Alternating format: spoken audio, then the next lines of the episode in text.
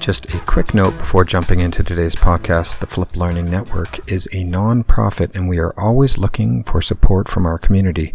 There are many options to support us. Please ask us on social media or check out our page at fliplearning.org/supportfln. We have a Patreon set up. We can accept donations via PayPal. We have an Amazon affiliate link and some other options through sponsorship links on the website. So this is another episode of Ask the Flipped Learning Network, the podcast where we talk to the flipped education community. I have today the distinct pleasure to have Sean Michael Morris joining us. I remember trying to invite Sean like over a year ago, and he said yes, and then I never got back to him because I just kind of pod faded for about 6 months. Now we're back on a regular schedule. I reached out to Sean. He was very quick to say yes, so I'm very gracious to Sean. You're now at the University of Mary Washington, right? You're, let's see, Director of Digital Learning. Mm-hmm. Is that the title you have now? Yeah, that's right. So okay. I'm the Director of Digital Learning there and the Director of Digital Pedagogy Lab, all in the Division of Teaching and Learning Technologies. Wonderful, wonderful. And that's how I've found out a lot about Sean's work through, I'm not sure where the avenue was that we ran into each other. There's you're also an advisory buddy for the Virtually Connecting community recently, and I've been involved with that for, I think, 3 years now. So we've crossed paths on a bunch of different events, and then I finally got a chance to meet you in person at Open Ed in Richmond, Virginia. Oh, that's right. I think it surprised you by thinking, I know Sean, and I gave you a hug, but I was listening to a podcast by someone the other day, where I can't remember the technical term, where you really think you know people that you listen to often. Actually, it was Hidden Brain. They were talking about this. This is an upcoming episode they want to talk about. And I said, yeah, I get that, because I feel I know you, Sean, from what I've heard, and I've talked to you on things, or people that I listen to their podcast very often. And I've listened to 1,000-something episodes of a Coverville podcast or other podcasts, and you feel you know the person, and then you kind of surprise them in the hallway. So I'll apologize again for that. But on the flip side, it actually always surprises me that people have been paying any attention to what I'm doing at all. The first time that happened was actually in Dallas at a conference, when people identified me by my Twitter handle. Right. They kept calling me Slam Teacher, and and I was like, how do you even know who I am? Like, this is bizarre. Yeah, but that does happen, especially at Digital Pedagogy Lab. People will come up and give me a hug and be like, I'm so grateful, blah, blah, blah. And I'm like, I don't think I know who you are. I'm so sorry. Tell me who you are. Tell me who you are. I've seen your name in an email probably. Right. No, it's just sorry for those awkward moments. So where does Slam Teacher come from? Because I don't know. Ah, yes, that's a good story. So Slam Teacher, actually, before there was Digital Pedagogy Lab and before there was Hybrid Pedagogy, I was working in a fully online English program in Colorado. There was an organization called the Community Colleges of Colorado Online, which provided, and I guess they still do, provided online courses for all 13 community colleges in the system. Mm-hmm. So they generated and taught some of the courses that then all 13 community colleges were supposed to use. Wasn't the best pedagogical model, but while I was there, I started blogging about digital learning and online learning from a critical pedagogy perspective, and I hadn't called it critical digital pedagogy or anything like that, but I called my blog Slam Teaching, okay, because I wanted it to be I wanted to convey this idea that teaching should be spontaneous and rhythmic and fun, the way that slam poetry is. Right. And so the idea for Slam Teaching came there. And then when I joined, or sort of rejoined, Twitter back in 2012, I needed a good handle, so I used that Slam Teacher. That's where that comes from. That's a good story. The Slam Teaching blog doesn't exist anymore, but maybe one day it'll resurrect. Digital dust. Yes, somewhere. You can find it somewhere. I'm sure you can find it somewhere. Yeah. Wonderful. No, that's a good story. I like that. I was extremely inventive with Ken_Bauer, but that's a whole different story anyway. And the other Ken Bauer that keeps getting confused for me. Right. We have a prepared meme for that. So Why don't you help our listeners get a handle, and I know this could be a whole book, but what is critical digital pedagogy? So the term was first coined actually by my colleague, Jesse Stommel, but it was used to describe a kind of teaching that he and I have done for years, because we come from a background in critical pedagogy where we studied Paulo Freire and Bell Hooks and folks like Henry Giroux, more contemporary folks, and tried to figure out how to apply that in a world where all teaching, all learning is digitally inflected. To some extent. So even if you're in an on-ground classroom and phones are off and laptops are down, you're still in a digitally inflected environment because you're dealing with students whose some portion of their lives is being lived out in the digital. Mm-hmm. So when they leave the room, or even when they're sitting in the room, there's some part of them that's occupying digital space. So what do we do when that's the case in our classroom culture, and when that's the case in our university culture? With the sort of aspirations and fundamentals of critical pedagogy.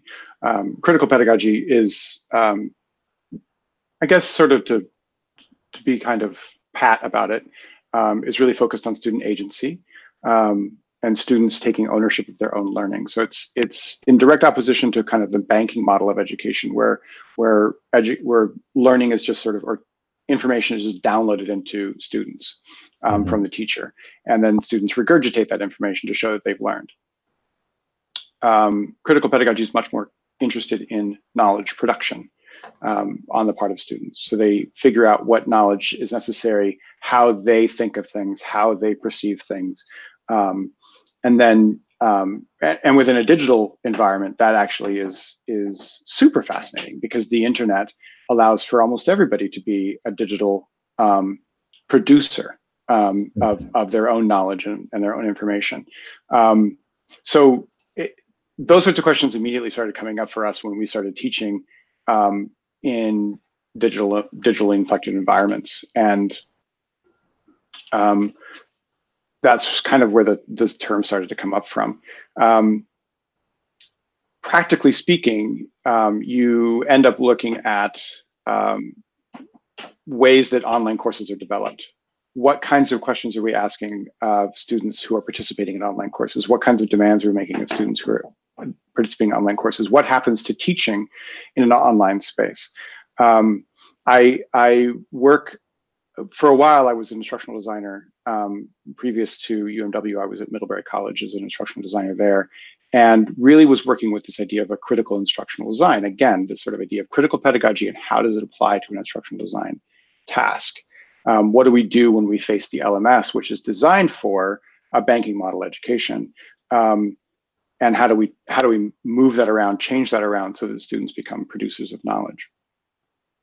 On top of that, then in critical digital pedagogy, you also have this layer of critical pedagogy being very concerned with social justice. And concerned with creating learners who are active, engaged citizens, and are actively engaged in sort of their own historical moment, and being objects of history rather than subjects of history. So there's this other sort of social justice component of it, and when we start talking about that, we get into issues of privacy, security, access. Who owns what data? All of those sorts of questions start coming up.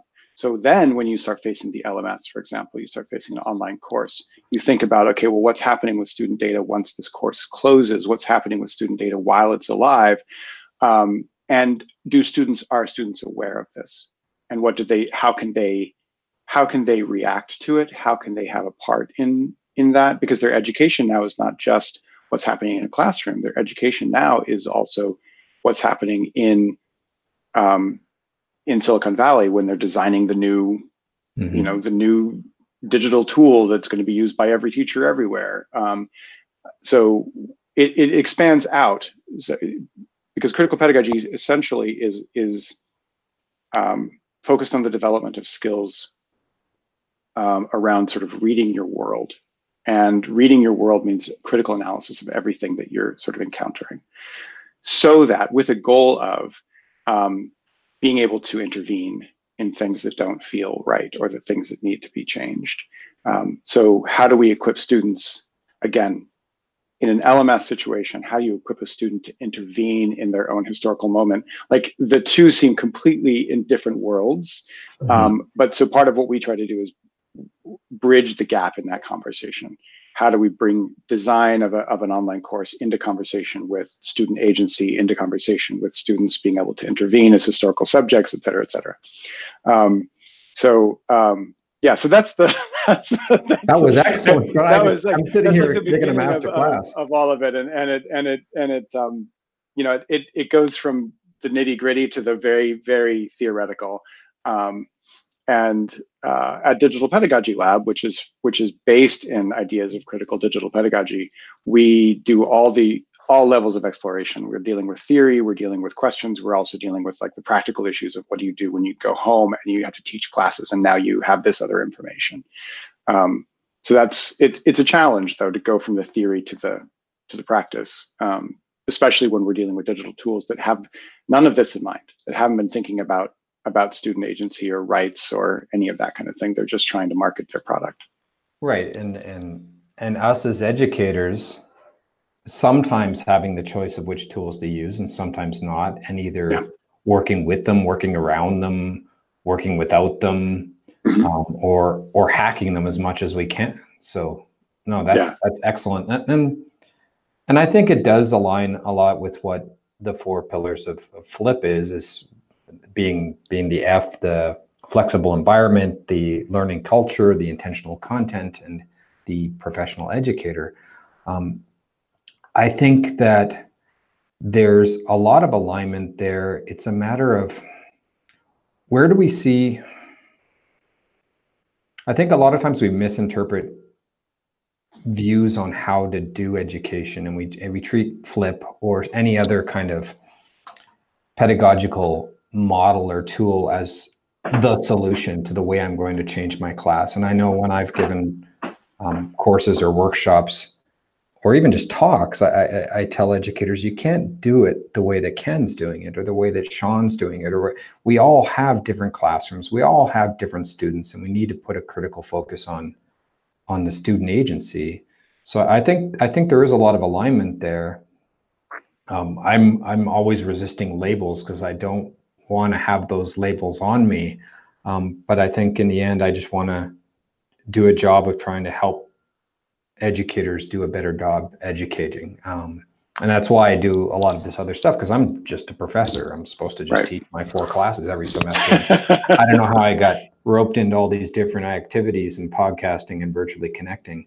Right. But I think it's because I think that those of us that have experience in doing it right, putting my air quotes on that, and doing it definitely wrong, we should be sharing those experiences with other educators to help them be better. I agree with that. And I think also, along with your idea of putting a label on anything, one of the things I'm very resistant to the idea of labels in the same way. And when flipped learning became, like when it was first described to me, I was like, oh yes, that makes perfect sense. Why wouldn't you do things like that? Mm-hmm. And then it became like flipped learning trademark, and it became like the thing. And as soon as something becomes, and I've been asked this about the idea of critical instructional design too, as soon as it becomes a sort of like ABCs of flipped learning, then something's gone wrong, because education should always be subject to our inspection and our critical and our imagination, and we should always be reinventing what we're doing in it in teaching and learning. And so as soon as someone says, well, this works, and so I'm just going to do this way, and they didn't necessarily come to that themselves, they were handed that by, you know, in a brochure or in a workshop at a conference, then they're no longer really engaged in their own teaching and learning. And so the same thing with critical pedagogy. Critical pedagogy, there is no ABCs to critical pedagogy. There's no ABCs to critical instructional design. And one of the things that I love about the digital environments, because I actually am not a big fan of digital anything, but But one thing I love about digital environments is it asks us to ask more questions. Mm-hmm. It demands that we ask new questions. And these new questions are things we can apply to traditional education as well. I remember when the MOOC thing was like this back in 2012, when we had the year of the MOOC, and the MOOC was this massive thing. I was looking at the MOOC page today, actually. Yeah, everyone was crazy about the MOOC. And they were like, it's going to change education. And I was like, it won't change education, but what we can do here is it's forcing us to ask new questions about digital education, online learning, but also traditional education in on-ground classroom. And one of the big things I think that came out of the MOOCs was the idea of, let's see, how do I don't want to say access, but access was a big piece of it. It's more about I think one of the big pieces for me was the recognition of the way that Western education thinks of itself. That it is the way to educate. But the thing that happened with MOOCs is that people from all over the world were now suddenly participating in a Western style education and recognizing, well, this isn't how I learn. This isn't the way that, like, I don't feel included here, mm-hmm. Because this is a different learning process for me. And so I think it cracked open something about global education and about global communication between educators that wouldn't have happened if we didn't have MOOCs. So there was something really wonderful about that moment. The MOOC itself was a red herring, but what we could learn from that moment. And I feel the same thing about anything related to digital education. We now can, now there are softwares for checking plagiarism, like Turnitin, for example. Well, Turnitin is something that, I've written about it, and yeah, Jesse and I have written about it, and but it's again, Turnitin itself is the red herring. The conversation needs to be about, okay, well, we are obviously really freaked out by plagiarism, mm-hmm. and we're willing to let digital tools take over for us in our teaching. And so there's two conversations to have there. Why are we freaked out about plagiarism, and why are we so willing to let a digital tool do our work for us? And then you get into questions of labor, you get into questions of access, you get into questions of, all kinds of questions start to come up. And those are really great questions to be having conversations around. So I like all of that. But people come to Digital Pedagogy Lab and they take a course, and maybe they don't study anything digital during the entire week. And they're like, well, I thought this was a Digital Pedagogy Lab. Well, it is. And you probably had your phone and you probably used your laptop. And so it was, in that it was digital alone, but also, it's really about the pedagogy. It's about what you're going to be doing when you go home. And if you teach in an on-ground classroom, you can still learn stuff from the questions we ask, because the digital is there. Right. And there's the conversation around it. Those of us that are lurking around, I remember the DigPed in Toronto, and Dave Cormier didn't use any technology because he stole some markers from his daughter and some tape and some other regular teaching material, and his, what was it, the wall of sadness that he created. The wall of sadness that he created. But there was a digital component there, because there's so many of us that are interested in what's going on there, even though we can't be there, that digital part comes in. And that's my way of connecting, because I can't easily make it up there. So that's actually another interesting point. And I would want to ask how this influences the idea of flipped learning, which I know has a lot more nuance to it than I'm aware of. But Digital Pedagogy Lab, when Jesse and I founded it, we made a very clear decision to keep it as an on-ground event. And the reason was because the kind of community that you can form in that intense week-long environment together is the kind of learning experience we wanted people to have. Now, we recognize that there are problems of access. Right. That people from other countries can't come, people who can't afford to come. We do everything we can to keep the prices reasonable or allow people to come. Program, we offer fellows. So we do everything we can to make sure that people can come. And then we also often do events in other locations. So the people who can't come to the States might come to the one that we did in Toronto, might come to the one that we're planning. This is hello, surprise. This is supposed to be off the record, but now our podcast is being recorded. We are planning one in the UK in 2020. So in the spring of 2020, we'll have one in the Midlands in the UK. Wonderful. And so that way, people who can't come from Europe can come maybe to the UK, and it'll even be closer to Middle East and North Africa and those areas as well. I would love to do another one. We did one in Cairo several years ago. I would love to do another one in that area, and it's just a matter of anyone inviting us. Everybody who's listening. There's even talk. We've actually opened a conversation about possibly doing one in Australia in 2021. So. We try to bring the event to people if they can't come to the event, but it's really important for us to have that on-ground experience because there's something very unique about that cannot be duplicated online. And we always make sure that Virtually Connecting is there. We invite people in to do Virtually Connecting. We want to make sure that they're there because that's a really valuable way for people to participate. We keep the hashtag open. Other teachers will do like open Google Docs that people can participate in who aren't at the event. And I think this year we're doing one where it'll be a hybrid workshop. So there'll be actually a workshop that people can participate in from long distance. So we do what we can, but we don't want to sacrifice that intimate experience that can happen in an on-ground environment. No idea. So I would be interested actually from a flipped learning perspective, how that feels.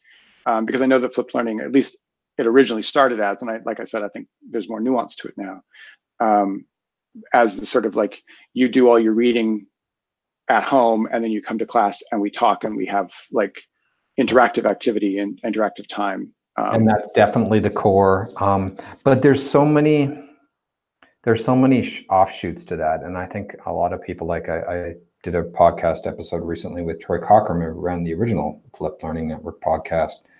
And a lot of these people that had kind of been through that community when it was really small and it was the first conferences were like 20, 30 people, and then it got bigger and then now we don't have them. But they said, oh yeah, I've kind of moved past Flip and into these other areas. So I think there's also there's that stigma that it's all about the video.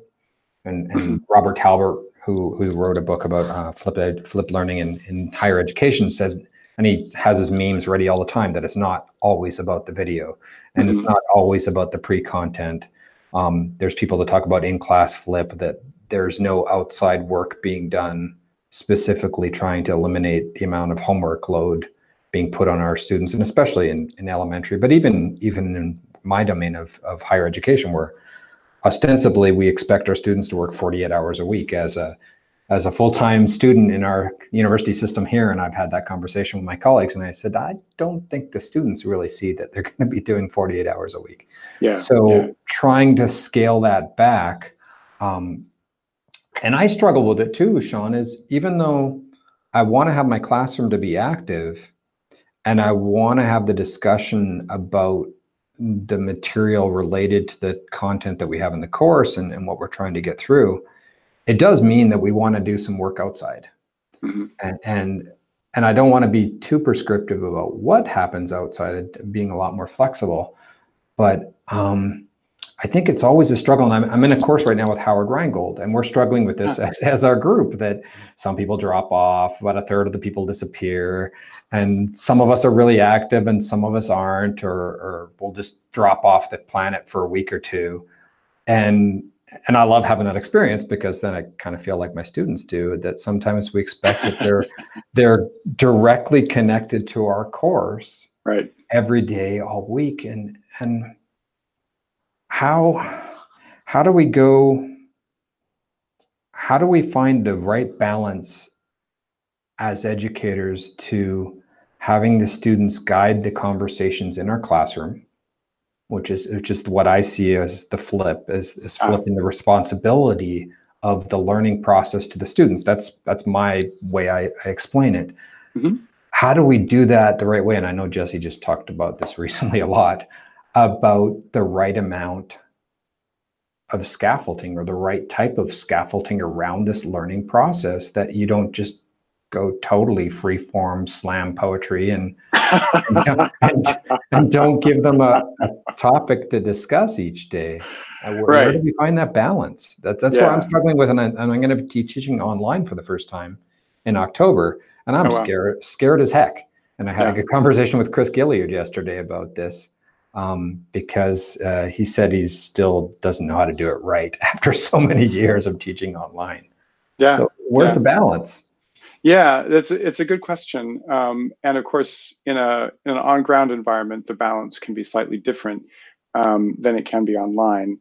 In an on-ground environment, you're in the room with students, and no matter how much learning you turn over to students, they are always going to see you as the authority in the room. They're always going to see you as the anchor. And I talk a lot about that. I talk a lot about a course as a narrative, that basically I don't like to think of learning objectives and scaffolding and all that.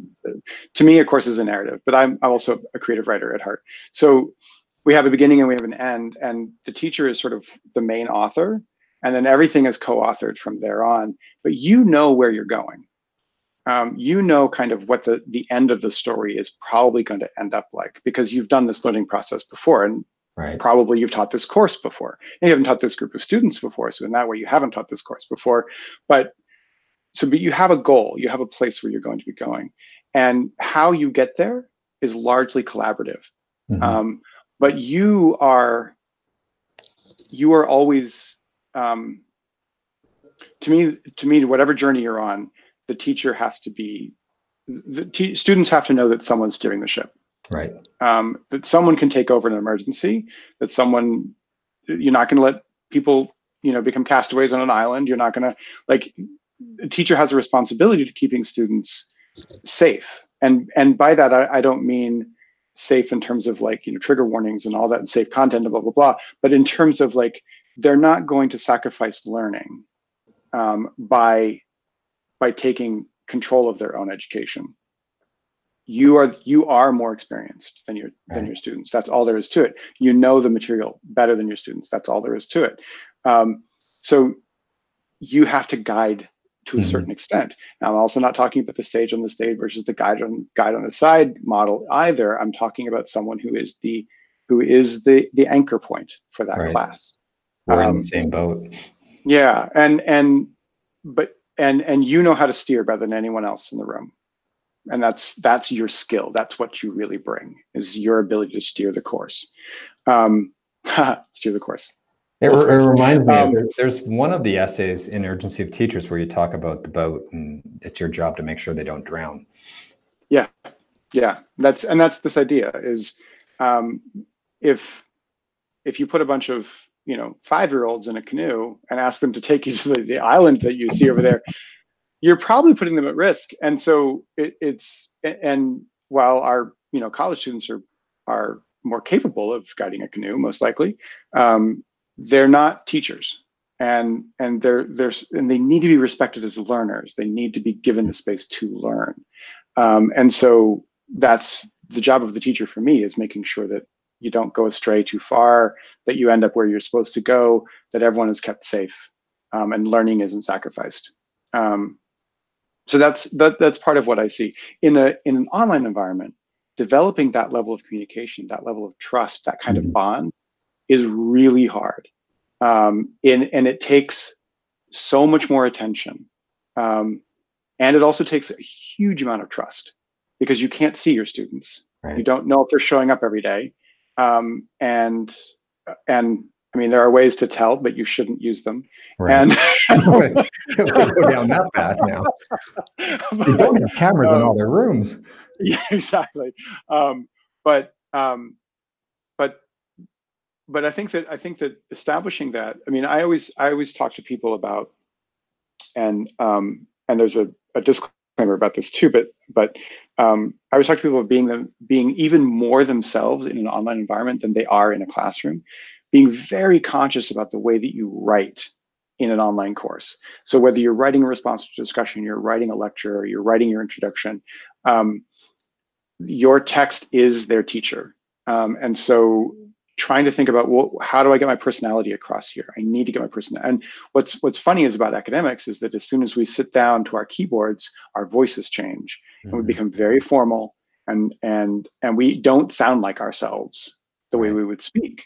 So trying to learn how to write the way you speak, giving students anecdotes about your life as part of your lecture, things like that, that you might automatically do in a classroom, right? You might automatically do in a classroom, but you might not think to put that in the writing. That helps establish that trust, and it helps students see you as a human being that they can reach out to. But then, from what I can tell, from my years of teaching online, you know, you don't get to show up to class for 75 minutes twice a week. That's just not the life of an online teacher. It takes so much more attention and so much more time to really reach out to the students and make sure that they know that they're in a good learning environment. And I don't have a solution for that. I get teachers all the time asking me, "Well, I don't want to spend that much time. I can't spend that much time with." I don't know what to tell you. Wow. It just takes time. It just takes time. And it does. And that reminds me of a few things there, Sean, is I never thought of it in that mode, but there's a slide deck that I gave actually when I was in Australia about the talk was mostly about who's responsible for your own professional development and whether it's you or whether it's your administration and its part. And I remember putting a sign up there of a 24-hour teacher and talking about the fact that I'm available through so many different channels at so many different times, but I need to find the right balance, well, with my family life, as well as my students realizing Ken answered me within 10 seconds and not having that expectation that I'm always going to be there. That you're always going to be there that way. Yeah. Be there in 10 seconds at 3 o'clock in the morning when we have off schedules. Yeah. So I love that. And I try to explain that. And a lot of my colleagues have a hard time getting their heads around this being available all the time through other channels. Mm-hmm. And the other thing that you reminded me of well is I remember people talk about how long are the videos if they're going to do videos for Flipped Learning, and they talk about how they're going to be much shorter because you can condense that content, which is driving me nuts right now if you saw my face on this audio. You can condense the content of your video into a short 5-minute segment or 10-minute segment because you don't have all that other banter that happens in the class. Oh! But then we've removed all that banter that happens inside the classroom, which is actually the part that shows our personality and gives us a connection with our students. So seeing that as a pro is actually probably not a good thing. No, I agree, and I think that, I've taught online. I don't know that I've really ever taught flipped. I wouldn't necessarily call it flipped, so one of the things I talk about is, and I'll use an anecdote here, appropriately enough. One of the things that I talk about is the idea of teaching through a screen instead of teaching to a screen, because I think we get distracted by the interface. And so, for example, right now, I don't know what the temperature is like where you're sitting. I don't know what other sounds might be going on around you. I don't actually know where you are. I see a white wall behind you with some stripes. I have the most boring place, actually. And that's pretty much it. And it occurs to me, I don't actually know where you are. I get more context from you, and I talked to Chris about this as well, but I can get some personality about you based on what's behind you. This is all intentional. And I'm in a phone booth space because of the volume level. Right. So this is, and what I have here, I work from home, so I'm lucky this way, but all of the things you see behind me, and for people behind who can't see this, I've got a bookcase behind me with a plant on it, with some pictures behind me of a variety of different kinds of pictures and that sort of thing. And the reason I do that is because I'm on screen with people a lot. Right. And I want to be able to make that sort of connection. I was recently working with a teacher who was trying to do the same sort of idea of connecting with people for her first online class. And one of the things that she did was, she's an on-campus teacher, And so one of the things she did was she had someone film her standing outside the building where her office is and saying, "This is who I am, this is where I work, this is my office. And in a second, I'll take you into my office." And then she literally had another video, and it was in her office, and she was showing people around at the pictures and the books and that sort of thing. And this is where I'll be when I'm recording the lectures and that kind of thing. And it makes a huge difference because all of a sudden she's a person in a place doing a thing. And she just did it instinctually. It was just a thing she thought of. And it worked. When I saw it, I was like, this is amazing. I feel such a sense of connection and place with you. And that's really important. Now, interestingly, Virtually Connecting, which you're part of, introduced to me a lot of these sort of elements of how remote communication and remote collaboration can work, because there's some very specific ways that they ensure that people are taken care of in the online space, that conversations are facilitated. Now you don't have a team of people teaching with you, and it's all, you're all by yourself in the LMS like that. But some of those same lessons are valuable when you're dealing with students. Thinking about for students, for example, students can't be available 24 hours, just as you can't be available 24 hours. Students have. I was talking to a teacher recently who said, should I have a time limit on an exam? And I said, my first response was, we shouldn't have an exam. And then the next one was, next was, don't time it, because you don't know what their circumstances are. They could be sitting here at their screen like I am right now, and then someone knock on the door, or their kid fall down, or parent care. Any kind of thing can happen in that moment. And the reason they're online is because they can't be in class. So don't expect them to behave like they're in class. So thinking about those things, thinking about the ways that student lives in online and digital environments are completely different from, you're a captive audience now for my 75 minutes of class, and you can't leave except to go to the bathroom, and you can't have your phone, and blah, blah, blah. Like, they have their phone on, they have the rest of the internet up. I have like five different windows while I'm here talking to you. I'm not paying attention to any of them, but they're up. But they're there in case I need it. And I've got, your book in the background in case I wanted references. I have my Kindle. Exactly. This is my prop for. Yeah. And I think that there's such an important piece of this is just recognizing that students are physically in the world somewhere, and they're not in your classroom, and they're not sitting next to each other. And I like how you turned around that we are as well. And we are as well. And I thought about that, and I talked to Sean about that, Chris about that, it's Sean right now, that I think the background's really important. So I really want to work on that. I'm trying to negotiate with my boss where I'm going to be physically located to give my online sessions with my students, because I love that. I remember when I gave a flip workshop to actually my son's school, primary school, and talked about flipped learning and talked about how to change their classroom and their pedagogy. And they did something that I didn't expect at all. The first day of the school year, they sent out YouTube links to all the parents. And I never thought about that. And I thought, wow, that's cool. So I've opened up the YouTube link, and it's them in their house talking, "Here I am, here's my pet dog and my bird." I'm thinking, I guess that's what they do in elementary school, because I'm not an elementary school teacher, and they have that different environment where they spend the whole year that you're their teacher for that whole year. Right. As we're going into classrooms and out of classrooms and the students as well. So I don't have that experience, but I thought, wow, that's so powerful that they're inviting not just the student into their home, but the power of showing out a video to the family is they're inviting that family into their home and their spouse and their children and their pets. So I was touched by that because I had never thought about that. And then I hope to bring that a little bit more to my practice as well after I saw how they did this. I think it's really important. I was working with a group of teachers in Denver at one point, and they were talking about an on-ground class that they were going to be offering online. But in the on-ground class, they would use, it was kind of a meditation, kind of reflective class. And so they would use a candle and some music to set the tone. And they said, so how do we make that happen online?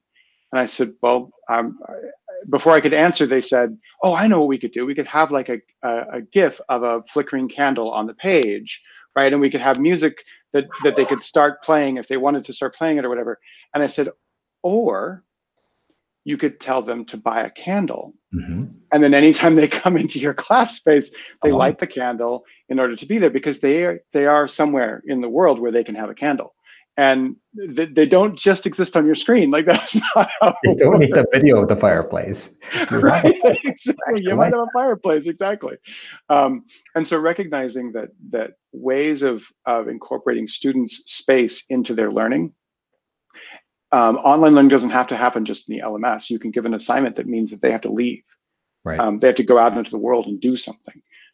So that they are engaged with their world, and the computer is just the place where the learning gets sort of negotiated, but that where learning is happening is in their actual physical space, and in the way that it does in school. Right. And all of these things are really easy once you sort of cross a threshold about thinking about them. It's like, oh, right, my students are there at a desk. And I think it's really important that this is the first time I've said it, actually, is in this podcast, that they are not sitting next to each other. Right. Because we picture them that way. Right. And in the LMS, they're all sitting next to each other. And they might not even know each other in person. And I had that discussion with Chris. It wasn't yesterday, it was the day before. But he also said how we have that luxury in a classroom. He was talking about being in a computer lab, and you're talking to a student, you're kneeling down beside them so you can have a conversation with them, but you know what's going on behind you, and there's a conversation over here, and now I'm going to go that way, it's supposed to that way, and having, like you said, building that trust and making those connections, which is so important to us as educators and to our students as learners, that it's got to be hard. I'm totally preparing myself for failure, but that's probably wise. You probably won't fail.